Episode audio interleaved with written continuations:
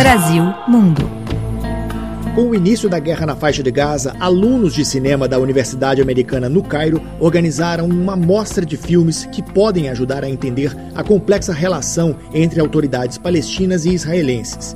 A exibição é semanal. No chuvoso fim de tarde do último domingo, quase todos os 60 lugares do auditório foram ocupados por quem quis ver o filme O que Resta do Tempo, do consagrado diretor palestino Elias Suleiman. Os filmes da mostra são escolhidos pelos alunos e apresentados ao professor Rodrigo Brum, que é brasileiro, e falou com a gente sobre a importância de ver esses filmes nos dias de hoje. A exposição ao cinema palestino acho que é fundamental para uma compreensão mais profunda, é, não só da cultura e da realidade palestinas, é, mas uma compreensão mais profunda do momento atual, diante de um massacre ao qual a gente assiste em tempo real sem necessariamente entender, por exemplo, é, por que 2 milhões de pessoas vivem há tanto tempo encarceradas na faixa de Gaza, sem direito a passaporte, sem direito a visitar, por exemplo, os familiares na Cisjordânia. Enfim, para entender essa questão e muitas outras, filmes como é, O Que Nos Resta do Tempo, do Elias Suleiman, o Canada Park, da Razan Al-Salah, o Ghost Hunting, do Raed Andoni, o Home Moves Gaza, da Basma Al-Sharif, é, são, são filmes muito distintos entre eles, tanto no uso da linguagem cinematográfica, quanto no entendimento e na abordagem de questões relativas à ocupação, mas acho que podem oferecer ao estudante de cinema e também aos professores de cinema um panorama muito mais complexo, não só das razões é, históricas do massacre que, que a gente está presenciando, mas também um panorama de um cinema altamente criativo, politizado, enfim, feito por cineastas palestinos em Gaza, na Cisjordânia ou na diáspora. E o brasileiro lembra que não é difícil ter acesso a esse tipo de conteúdo. E com relação ao acesso a esses filmes, acho que no mundo de hoje nem é mais um problema que justifique a alienação tanto de estudantes quanto a eventual alienação né, de, de, de estudantes de cinema é, ou de professores de cinema com relação ao cinema palestino. Para citar uma ferramenta, o site do Palestine Film Institute disponibiliza todo mês, gratuitamente, um filme na sua página. Acho que é um, um bom ponto de partida, é, é, tanto para os alunos de cinema quanto para aqueles interessados na, na, na linguagem cinematográfica para se familiarizar com o cinema palestino. O Rodrigo veio para o Egito em 2018. Formado em filosofia, fez mestrado em cinema, vídeo, novas mídias e animação em Chicago, nos Estados Unidos. Veio para cá gravar com uma amiga um documentário que acabou não sendo concluído. Quando eu cheguei ao Egito, a gente enfrentou algumas complicações em termos de, de execução mesmo. E eu estava dando aula nessa época num, num, num, espaço independente de educação, que era uma. Eu dava aula uma vez por semana e de resto estava é, focado no, no, trabalho de produção desse filme, desse projeto. Quando o filme começou a não acontecer, a gente precisava de autorizações e de mais financiamento, abriu uma,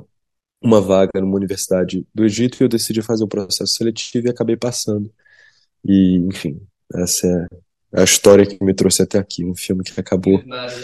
não sendo concluído. Quando ele recebeu o convite para vir ao Egito, estava terminando de gravar um filme em Cabo Verde, um dos nove países do mundo onde se fala português. Eu terminei o período de filmagens, teve um, um atraso é, é, significativo durante a, a pandemia da Covid-19, porque eu não pude ir a Cabo Verde filmar como eu vinha fazendo todos os anos. É, agora eu preciso de um tempo para trabalhar o material, editar, montar. É, eu, obviamente, como eu sou professor e como tem todos os projetos da produtora, é, eu não tenho a mesma produtividade de um cineasta que trabalha exclusivamente com os seus filmes. Eu acho que eu preciso, pelo menos, das férias de verão é, em julho do ano que vem para focar no material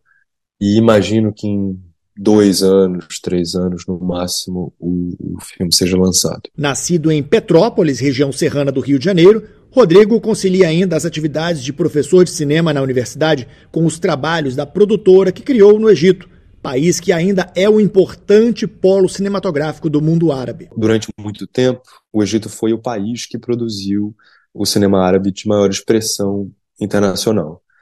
É, não só um cinema altamente popular, que era consumido pelos países árabes é, é, largamente, como também um cinema, digamos assim, de autor. É, o Youssef Shahin, por exemplo, é um, um cineasta que de enorme prestígio internacional e que, de certa forma, é, é, é redefiniu o cinema egípcio. E boa parte das pessoas que estavam ligadas ao, ao Youssef Shahin também tornaram tornaram-se cineastas e fizeram um cinema também é, é, ligado a essa noção de, de um cinema de autor. É, tem um cineasta que eu gosto muito também, que é o Shadi Abdel Salam, que na verdade só dirigiu um longa-metragem em vida, é, que se chama Almômia, mas é um cineasta muito meticuloso que é, trabalha desde o roteiro dos seus filmes, decide o, o, o figurino, os cenários e de certa forma supervisiona todo o processo. É, mas enfim, o, o Egito tem uma, uma, importância crucial historicamente para o cinema da região. ele herdou uma certa estrutura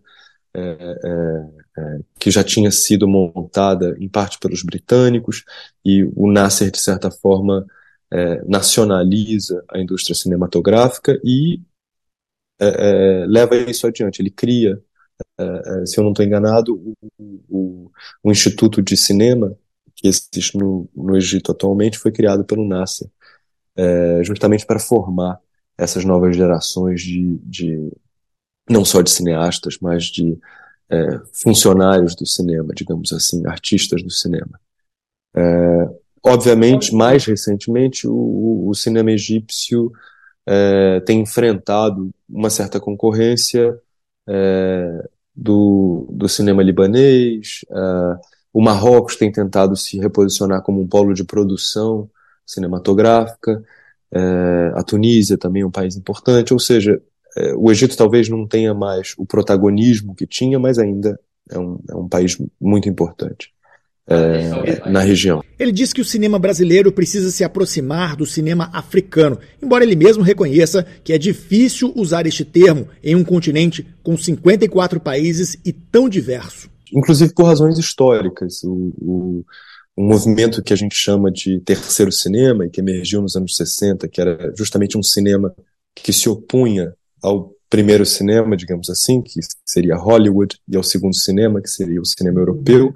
era uma, uma, uma ação transnacional de, de, de colaboração entre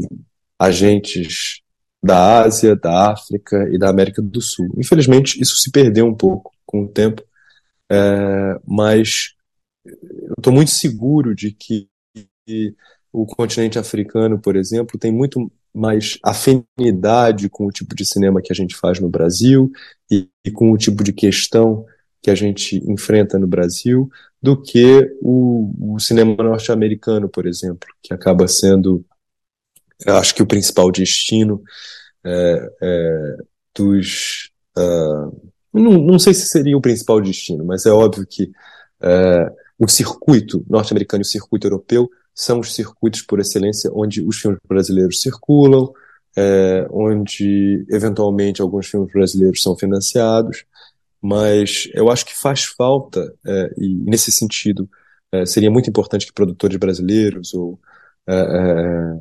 as próprias agências de fomento do Brasil é, tivessem um olhar especial para o continente africano, porque eu acho que por razões históricas, mas também por é, afinidade de narrativa, digamos assim, teria muita é, é teria muito espaço para colaboração. É, enfim, é um cinema emergente, muito é muito difícil falar de um cinema africano, porque enfim, a África é um continente com países que têm as suas especificidades de produção. Você mencionou, por exemplo, a Nigéria, que é um caso à parte, a própria África do Sul é um caso à parte,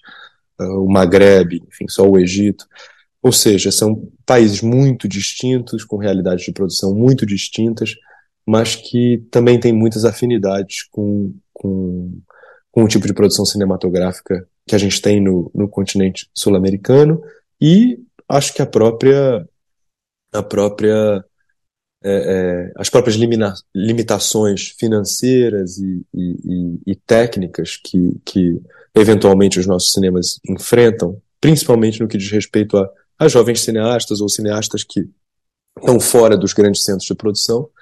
é, eu acho que, que, que, existe uma afinidade muito grande e que uma colaboração é, entre esses é, países seria fundamental, inclusive para redefinir é, padrões estéticos e padrões de produção do cinema global. Do Cairo, Vinícius Assis, para a Rádio França Internacional.